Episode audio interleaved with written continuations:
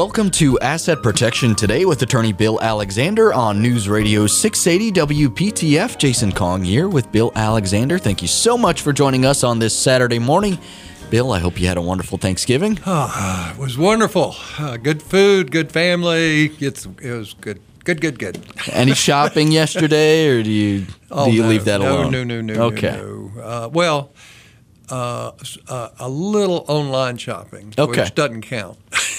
I think it's starting to count. I think that's that's in my world that would you know, be preferable to being outside in the cold. Getting out in those crowds, yeah. it's just uh, it's just awful. I, I mean, I think I think I'm the typical man who uh, who shop knows what you you know. I, when I go shopping, I know exactly what I want. I go right to the store. I go in. I buy it. I get out. Get home. You know, my shopping experiences are very confined, very quick and dirty. Uh, kinds of things. Uh, what I can't do, what I hate, is going to the mall and going from store to store to store, finding that perfect gift.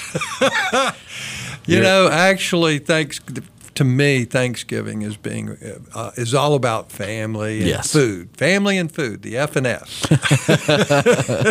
so uh, it's not about shopping. Uh, and although I, you know, the retailers would not like no, I'm saying, no, no. but I, I like being at home and sharing family stories and eating great food and and uh, of course I, I don't mind a little food prep. You know, I I uh, fix a very mean pecan pie, and so that's in fact I've uh, you know my my pecan pies are gone.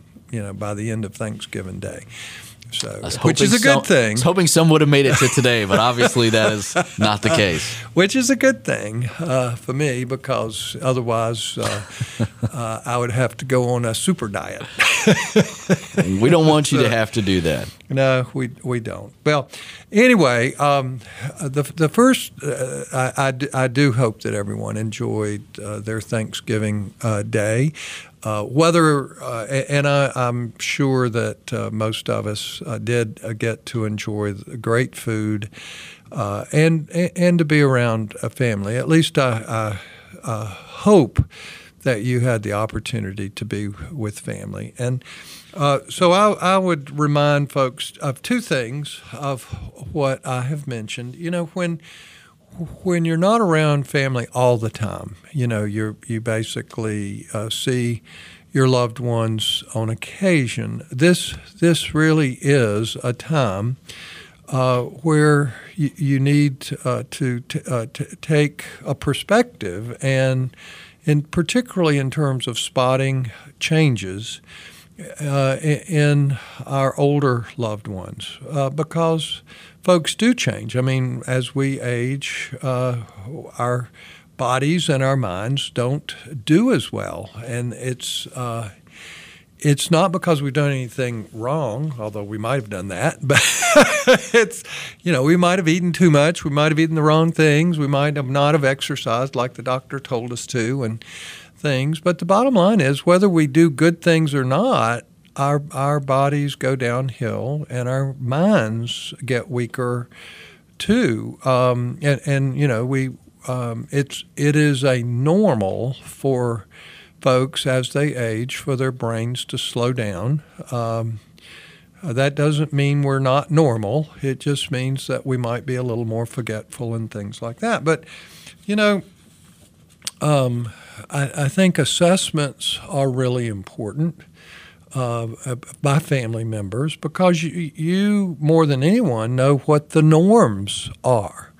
Uh, and it's it's not a matter of what's normal in the population. It's like what's normal for dad, what's normal for mom, and are uh, are you seeing changes? And if you are, uh, it's the kind of thing where number one, you need to be supportive, but at the same time, you need to, be on the lookout for okay, should we get uh, some additional assessments, or do we need to worry about uh, getting uh, some uh, care that might not? So, you know, really, uh, some of the things that we need to assess would be are we seeing our loved ones become more forgetful, obviously forgetful, or confused? I mean, th- that that's not a good sign. Um, although there is a normal side of forgetfulness too. I mean, no one can say, "Hey, I don't." I haven't lost my keys or my glasses, or uh, I, you know, you walk into a room and you're going, "Why did I come into this room?" that is normal. so, but it's kind of thing where uh, if it becomes all the time or far more frequently than it used to be, then that's a bad sign. You know, you can also notice, you know, where physical appearances more obvious, you know, unsteadiness on, on their feet, or particularly if you see hygiene issues um, that would not have been the case before. You know, if you have a person who was taking pride in how they look, and now they're not, there has to be a reason for that. so, and they may um, admit to it, but seniors are notorious about, oh, I'm fine. so you have to look through and past the I'm fine. That's just that's just really really important. Or, or maybe they're not taking their medications and they're making excuses for that. Um, yeah, you know, that's something a little harder to observe, but um, it might be what's going on. Uh, and certainly, if you see an abrupt personality change, that, of course, is a big, big sign as well.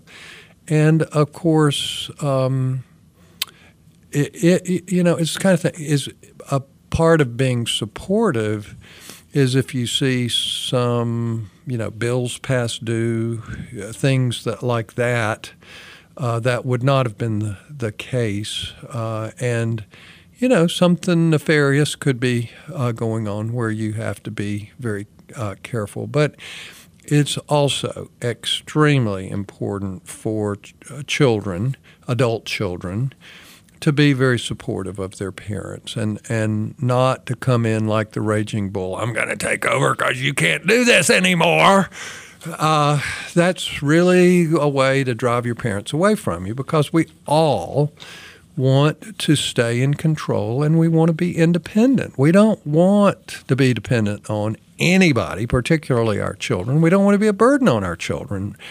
Um, so it's the kind of thing where how can you uh, be a part of your a loved one's life and be supportive and helpful without making them feel like you're taking over. You know, those it's it's a balance and it's an important balance for families to recognize and to uh, you know make a difference. But th- this is a, a, good time of year to make those assessments. I think that's really important for us.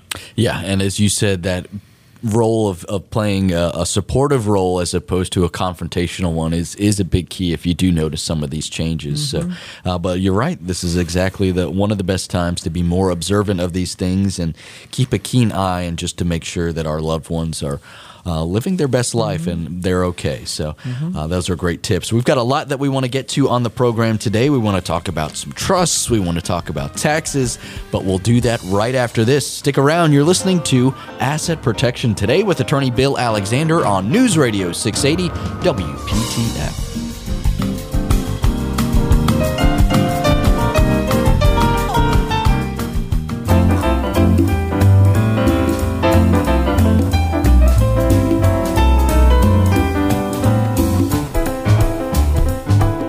You're listening to Asset Protection Today with attorney Bill Alexander on News Radio 680 WPTF. Jason Kong here with Bill Alexander. You can find more about Bill at WGAlaw.com.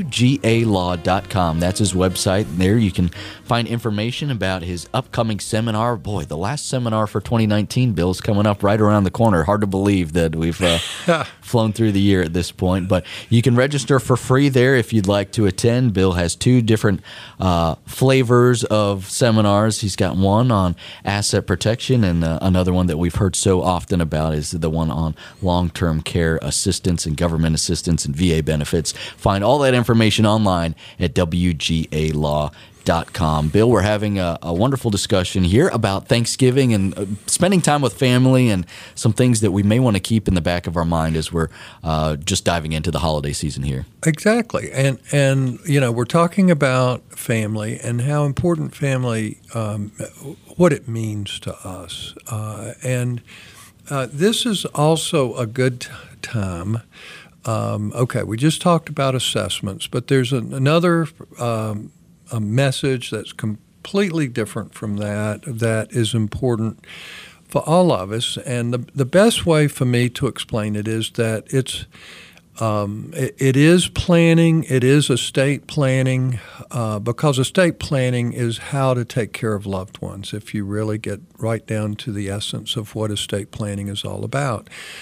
Um, and, and uh, so uh, the, the key here is being able to tell people why they're important to us and how what they mean to us.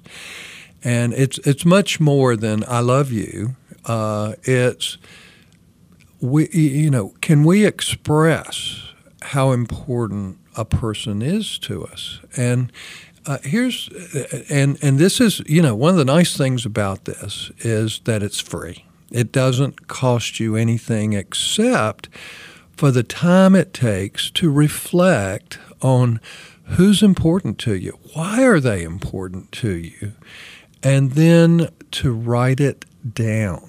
That's the hard part. You know, you might say, well, my kids know that I love them. I tell them that all the time. Or my parents know I love them. Or my grandparents know that. Why should I have to tell them again? Well, it's important to tell them again. okay. So, and it really doesn't matter uh, where you are in the spectrum. Where, whether you're the grandparent, the parent, the child, the minor child, it, it, it doesn't really matter. And so, okay, here's the deal, Jason. You're a young man. You have a young wife and you have one child who is how old? He's three. Three. Okay. So you have a son that's three years old. Now, you know, I would I would tell a young family that you know you should have basic planning because even though you're young accidents happen. Um, you know, I have a, a, son who's in his uh, 30s.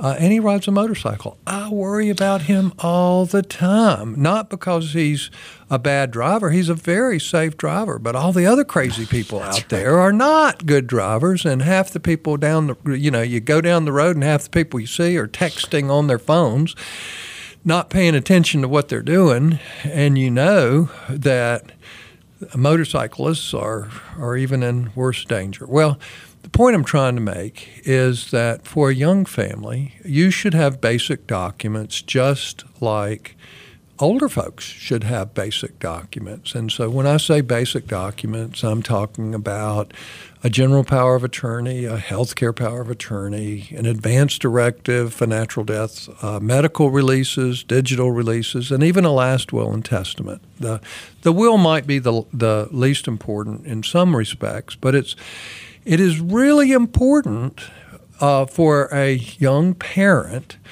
to have a will based trust for their minor child or children. You know, because what happens if both you and your wife should tragically die? Well, it really would be nice for those kids to have a plan because if you don't have a will that provides for your minor child or children, then basically it's potluck what happens. In your will, you can uh, basically request a court to appoint a particular person to be the guardian of your child. And that means the person who actually takes takes them into their home and takes care of them. Well, that's a real important thing. And most parents would like to control who that person might be because the person you think would be the best person to take care of your child if you couldn't might be very different from the folks who want to take care of your, your child or think they're the best person to take care of the child. And you could end up with a fight between grandparents or siblings or others who. So, what I'm getting at is if you and your wife can agree on who it should be, then you can basically set it out into your will as to what you're telling the court as to who the person is, is that would be the per- best person to take care of your child. And you can also say, okay, well, that person is the best person to actually take my child in, but not the best person to control my child's finances. And so in your will, you can create a trust and appoint a trustee to handle the money. And you can also set out what your expectations are and instructions and the like. But you know, what I, the point I was trying to make, and I'm not doing this very well this morning, I apologize, but it is after Thanksgiving, is you need more than that. You really should have a letter of instruction. What would your three year old know about you if you died tonight?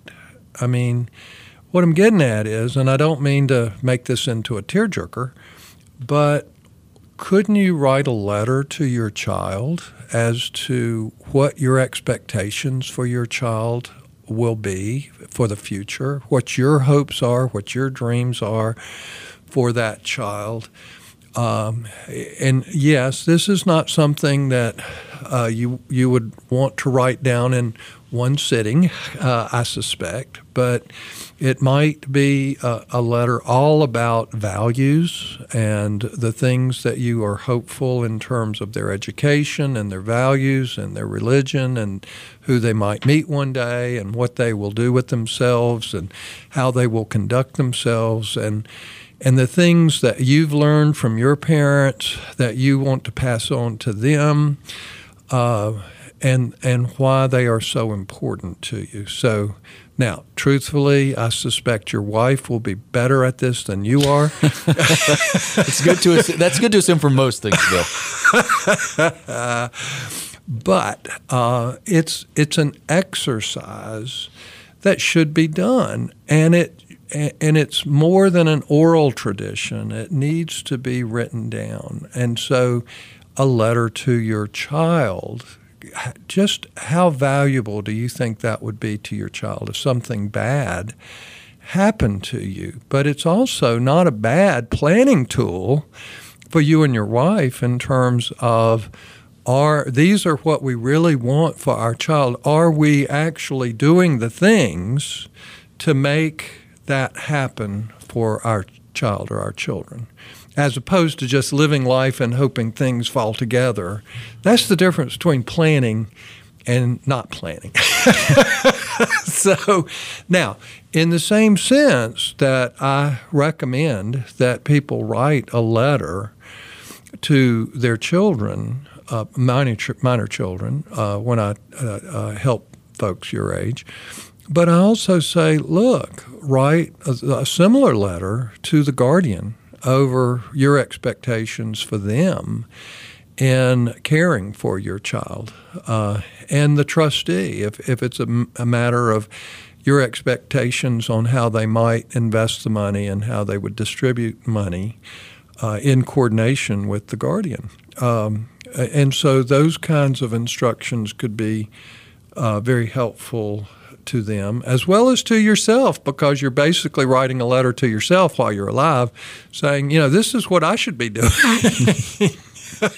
so that's helpful. Now, I've sort of explained it in a sense of which most people can can grasp and embrace as it relate, relates to minor children, but the truth is all of us would love to have a letter, something in writing from our parents or uh, for our parents in terms of, again, why can't we write a love letter, if you will, to our spouse, to our parents, to our grandparents, and, and basically tell them in a direct way why they are so important to us. Why do we come home at Thanksgiving? Is because these people are really important to us uh, in many, many ways. Um, and most of the time, it's very rare when people actually express this in writing. And I'm not talking about a Hallmark card. That's not what I'm talking about. I'm talking about you sitting down and yes, you can do this on a computer, but you don't have to. You can just take out your quill and, you know, pin it on a, a piece of paper. But the truth is, if you do it, that will be the best gift you give this season. And I guarantee it. Yeah, that's that's a pretty solid guarantee, Bill, and I hope more, more people take you up on that advice because uh, something like that would be very special and meaningful to, to everyone on all sides, really. We have to take a quick break, but we'll be back with more. You're listening to Asset Protection Today with Attorney Bill Alexander on News Radio 680 WPTF.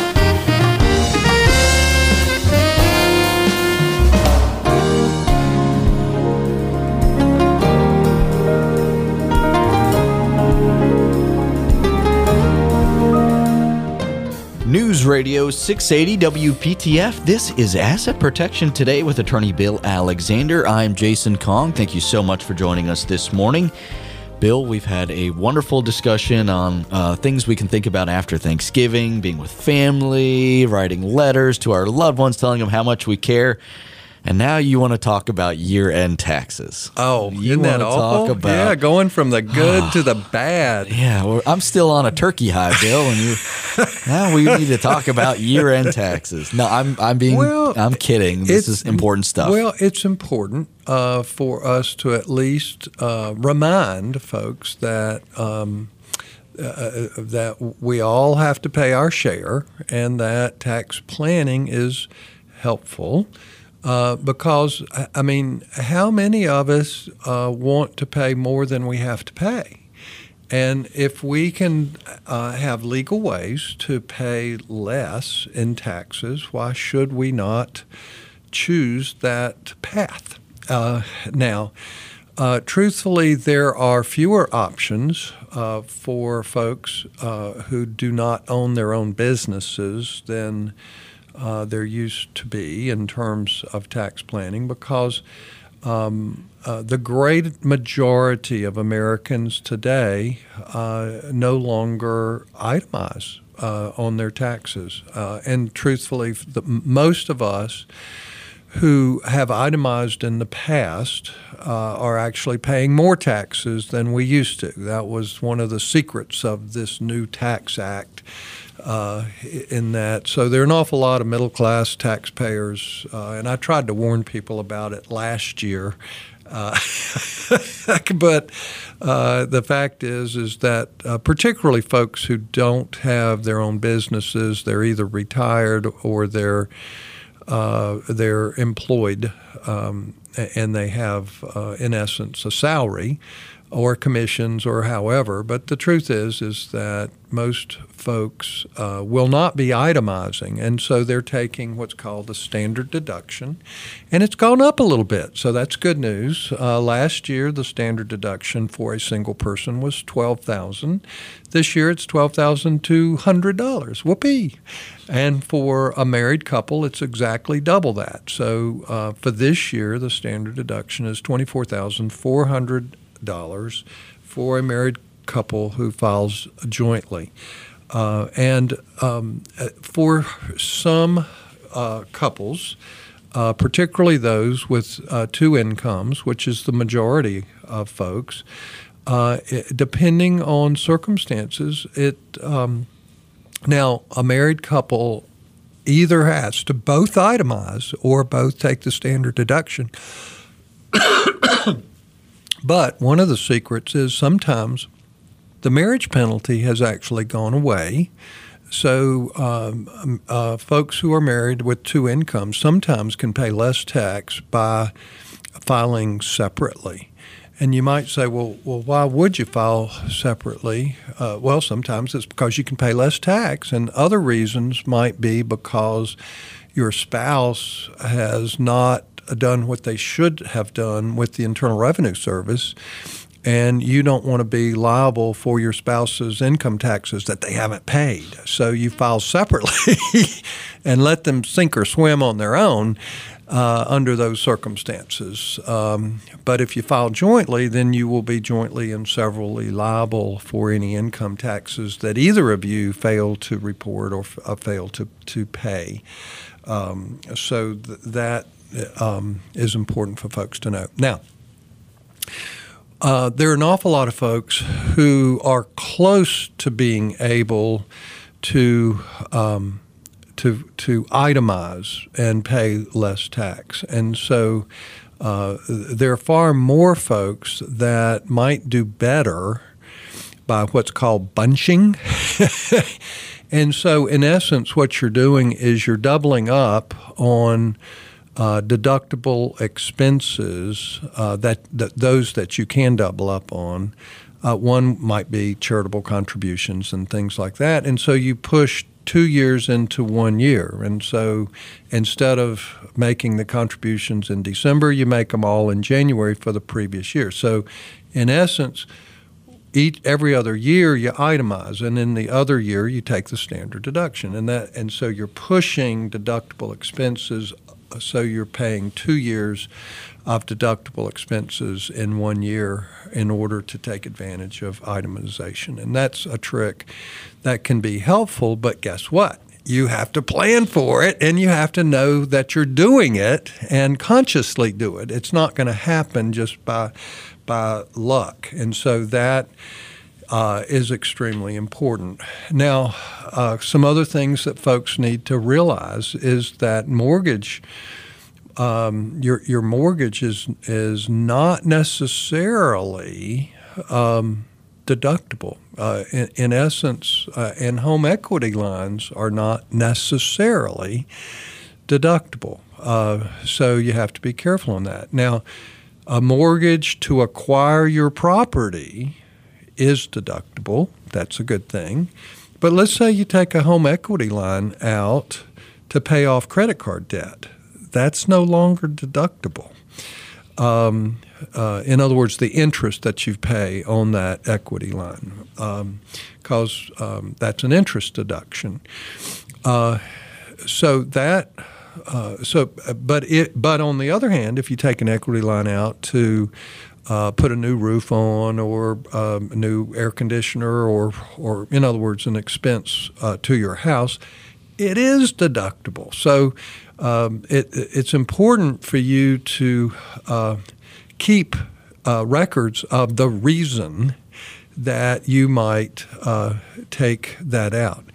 Uh, and and quite frankly, let's let's say that you refinance your home uh, and you borrow a whole bunch more money than what um, was owed on it when uh, you know, and you're and you're not putting that money back in, you're using the money for something else. Well, then you've got a case where part of it's deductible and part of it's not deductible. So uh, it's uh, important. Now, uh, business owners do get a break, but this is where they need to talk to their tax professional about the qualified business income deduction, which is actually an extra 20% off the top of their business income. That really is a big help for those folks who have a business. Um, and if you're not aware of it, you need to be aware of it because uh, your tax preparer certainly needs to, to be aware of it. Um,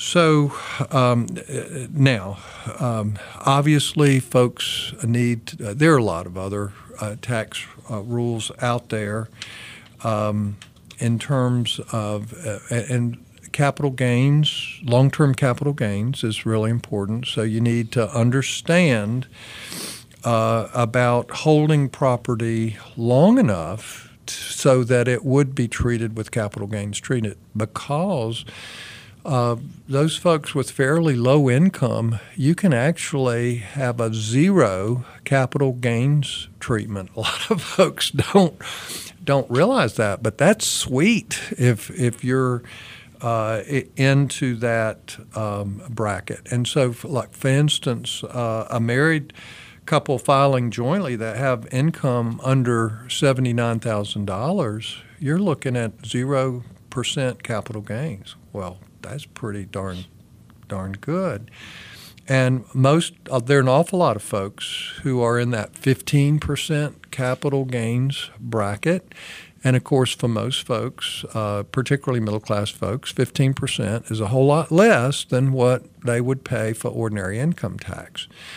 And then the highest capital gains rate is 20% federal tax. So, uh, uh, you know, uh, truthfully, most middle class wage earners uh, or just middle class folks are in the uh, in, in, a tax bracket that's uh, over 20%. I mean, a lot of us are in that uh, 22 um, to 24% uh, bracket. Uh, now, if you're making a whole heck of a lot of money, then you're in an even higher bracket, and the capital gains treatment is even more important. So you you under, need to understand when you're selling uh, stocks uh, how they're they're what's called washout rules, yeah, and th- that's important in terms of what you buy and what you sell, and when you do it in terms of getting the capital gains treatment. Um, now, one of the most important things that a lot of folks don't understand is tax basis. And capital gains is based on how much profit did you make and to determine profit, you have to know your first number. In other words, what's your acquisition cost? And your acquisition cost is, is your tax basis for capital gains. Uh, and uh, acquisition costs can, in, and it, it includes uh, the fees and things that you paid in order to acquire uh, your underlying property, whether it's stock or real estate or the like. And then you sometimes people hear me talk about step up in income tax basis. Um, uh, it, actually, it's a step up or step down. It's rare to see a step down, but it does happen. In essence, if you acquire property by inheritance, uh, and it doesn't matter how you get it, whether it's through a trust uh, or through a will or through intestate succession. Um, then you acquire a, a new tax basis uh, with the inheritance. And the new tax basis is the fair market value of the property acquired at the date of death. Now, there's also an alternative uh, date, which is six months later, but for most of us, it's going to be the date of death value. And that's true whether it's an increase in value or a decrease in value. So you can have a step up or step down.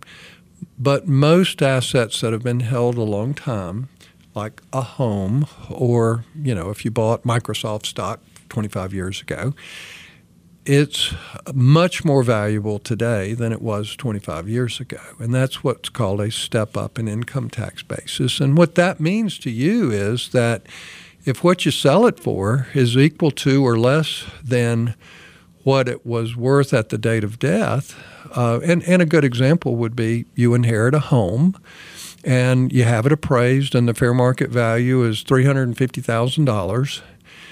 And then you sell it three months later and your uh, your appraisal was 350 and you offered it at 350 and you were um, and you sold it for $350,000 but you had to pay uh, realtors' fees and legal costs in order to sell it. So instead of three hundred fifty thousand dollars, you actually netted, let's just say, three hundred and thirty-five thousand dollars. So that'd be a $15,000 loss, long term capital loss. Now, you can't take it all in one year. You can only take $3,000 a year. That's where they screw you in the tax code. but, uh, but you can hold it over. And so for five years, you can take $3,000 a year for a total of fifteen thousand for a loss. And so, you know, uh, take, you know, when you can take advantage of the tax code, that's exactly what you do. And the step up in basis is a nice gift to us because a lot of us, quite frankly, don't know what the old basis uh, was. Uh, and so, and if you don't know what your basis is, it's zero, which is not a good thing. It increases your capital gains. Uh, so it uh, comes down to uh, sometimes that date of death valuation is, is a real blessing for you. Yeah, it certainly is. And having access to that information and making sure that you're aware of that before you get into a situation where you're selling an inherited property or something like that, it's good to know what you're dealing with and the tax implications of those. Mm-hmm. We've got to take a quick break, but we'll be back with more. You're listening to Asset Protection Today with attorney Bill Alexander on News Radio 680 WPTF.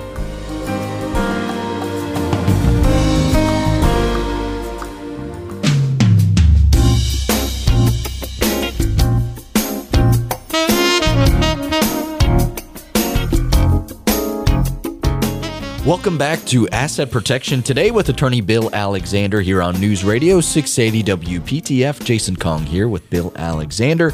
You can find more about Bill at WGALaw.com. That's his website there. You can find his podcast, the Asset Protection Today podcast. You can find that in all the uh, podcast marketplaces that you may have access to. It's a wonderful show. You get uh, short, quick bites from Bill and about uh, five to 10 minute variety there. So quick and easy to listen to and to learn with. And you can also learn of it seminars. You can find more about those at WGALaw.com.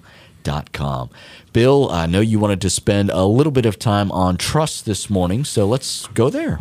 Um, yeah, I, well, as you know, Jason, I, I love using trust planning for clients. And uh, as you know, uh, I'll be doing a seminar the second Wednesday of December our, uh, on using trusts uh, and also on asset protection. So it's about uh, trusts and asset protection. Uh, now, um, a lot of folks ask, well, you know, what are the parameters? Why would you use a trust? And so I'm, there are a lot of different kinds of trusts. And uh, so I want to talk not about a testamentary trust. That's that's the kind of trust that you put in your will. And of course, uh, earlier I was talking about why you and your wife, Jason, as a young couple with a minor child, um, might use a testamentary trust uh, because it's highly unlikely and uh, that you and your wife will die, but you want to take care of that scenario in the event that a tragedy might occur. Uh, seniors oftentimes use a testamentary trust for their spouse in order for asset protection purposes and this is something that we talk about in both our long-term care seminar and in our asset protection and trust seminar um, but it, it's a, an extraordinary tool um, for seniors to uh, leave all of their property in trust that's asset protected for their spouse. It also works with Medicaid, where they don't have to endure the five year look back or sanctions.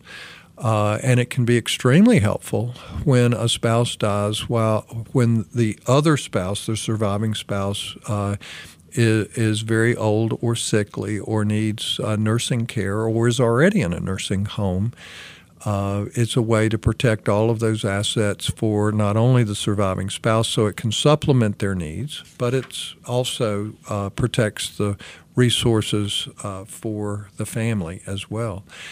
Um, but um, let's talk about living trusts. And living trusts uh, is what it is meant by creating a trust while you're alive in law school they were called inter vivos trusts, but you know now we call them living trusts. We're a little kinder to people, but it basically simply means one that we create while we're alive. Now, the biggest mistake I see with uh, families who have created a trust is they never went through the process of allocating their property to themselves as trustees, or what we call funding the trust. You know, a lot of folks come to me and say, Bill, will you uh, review our trust? And one of the first things I always want to ask is, what's in this trust? What have you transferred uh, into this trust? And about half the time they look at me and like,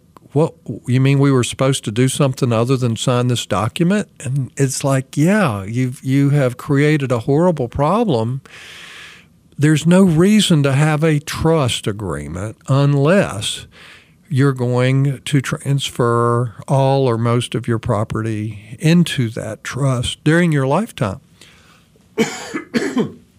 it's the transfer during your lifetime that gives one of the basic reasons why a lot of folks think they should have a trust, and that is to avoid probate and court administration of your property.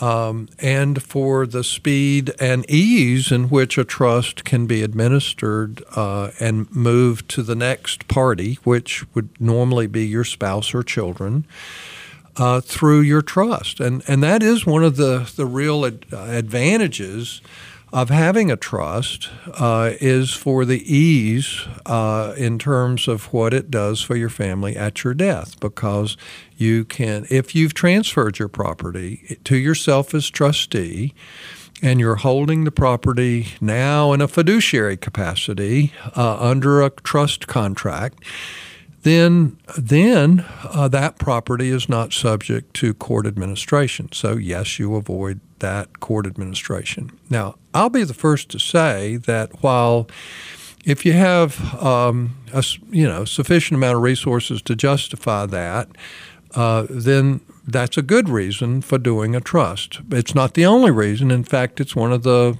poorer reasons to, to create a trust in North Carolina because court administration in North Carolina is not god awful like it is in some other states. Uh, I, I would hate to go through um, court administration in South Carolina or Florida or California or New York or New Jersey because in places like that it can be extremely expensive. Uh, and in an, an, awful lot of jurisdictions, people use a trust simply to avoid court administration and the costs of it. North Carolina is really a very moderate state when it comes to those costs. Now, I'm not saying that court administration is fun or that folks should rally to do it. It's just that if you don't have a trust, it's not god awful in North Carolina as it is in some states. Um, uh, but to the degree you have a large estate, then a trust will save uh, a good bit of money. Uh, now, here's here's one of the things that a lot of folks need to understand. Trust-based planning is in fact more expensive because it's far more comprehensive than will-based planning. Duh. Okay. um, uh, uh, now, uh, so it's more expensive going in when, in other words, at the time that you create your trust and you fund your trust. Uh, however, it's much faster, easier, and far less expensive for your family when you die. So it, it's sort of like that old Midas commercial, you know, where pay me now or pay me later, uh, pay me a whole lot more later. And so, uh, and trusts sort of work that same way because, yes, they, they do cost more, but they make it much easier on your family in terms of court administration. Now, there are lots of other reasons why I think trust planning can be extremely helpful. And one is asset protection. It can, now, revocable trusts do not give people asset protection until you die. And that's assuming that you create an asset protection trust for your spouse or your children at your death. Now you can do an irrevocable trust while you're alive that give you asset protection give your spouse asset protection, give your children asset protection while you're alive. But uh, most people don't utilize those. I mean, they can, but most people don't. Um, now, um, there are lots of other good reasons. One of the reasons that a person might use a trust is to do a disability plan. Um, that means that you've created fiduciary instructions for somebody to spend your money on you the way you want to be taken care of if you get sick. Now, you can't do it any other way other than through a trust agreement. And so that that can be important. But it also gives you the opportunity to leave your property to your spouse and your children the way you want, when you want, with asset protection and a lot of other goodies that, that really are the reasons that people should use trust uh, often knowing exactly what you want to get from your trust is hard because you got to know uh, exactly what you want to do, and having someone to guide you is so key in that. So, if this is something that you've thought about, uh, I recommend that you sign up for the December seminar. That's December 11th, where Bill will be having a free session uh, going over trusts and asset protection. There, uh, you can sign up at wgalaw.com. WGAlaw.com or call 919 256 7000. A quick break and back with more. You're listening to Asset Protection Today with attorney Bill Alexander on News Radio 680 WPTF.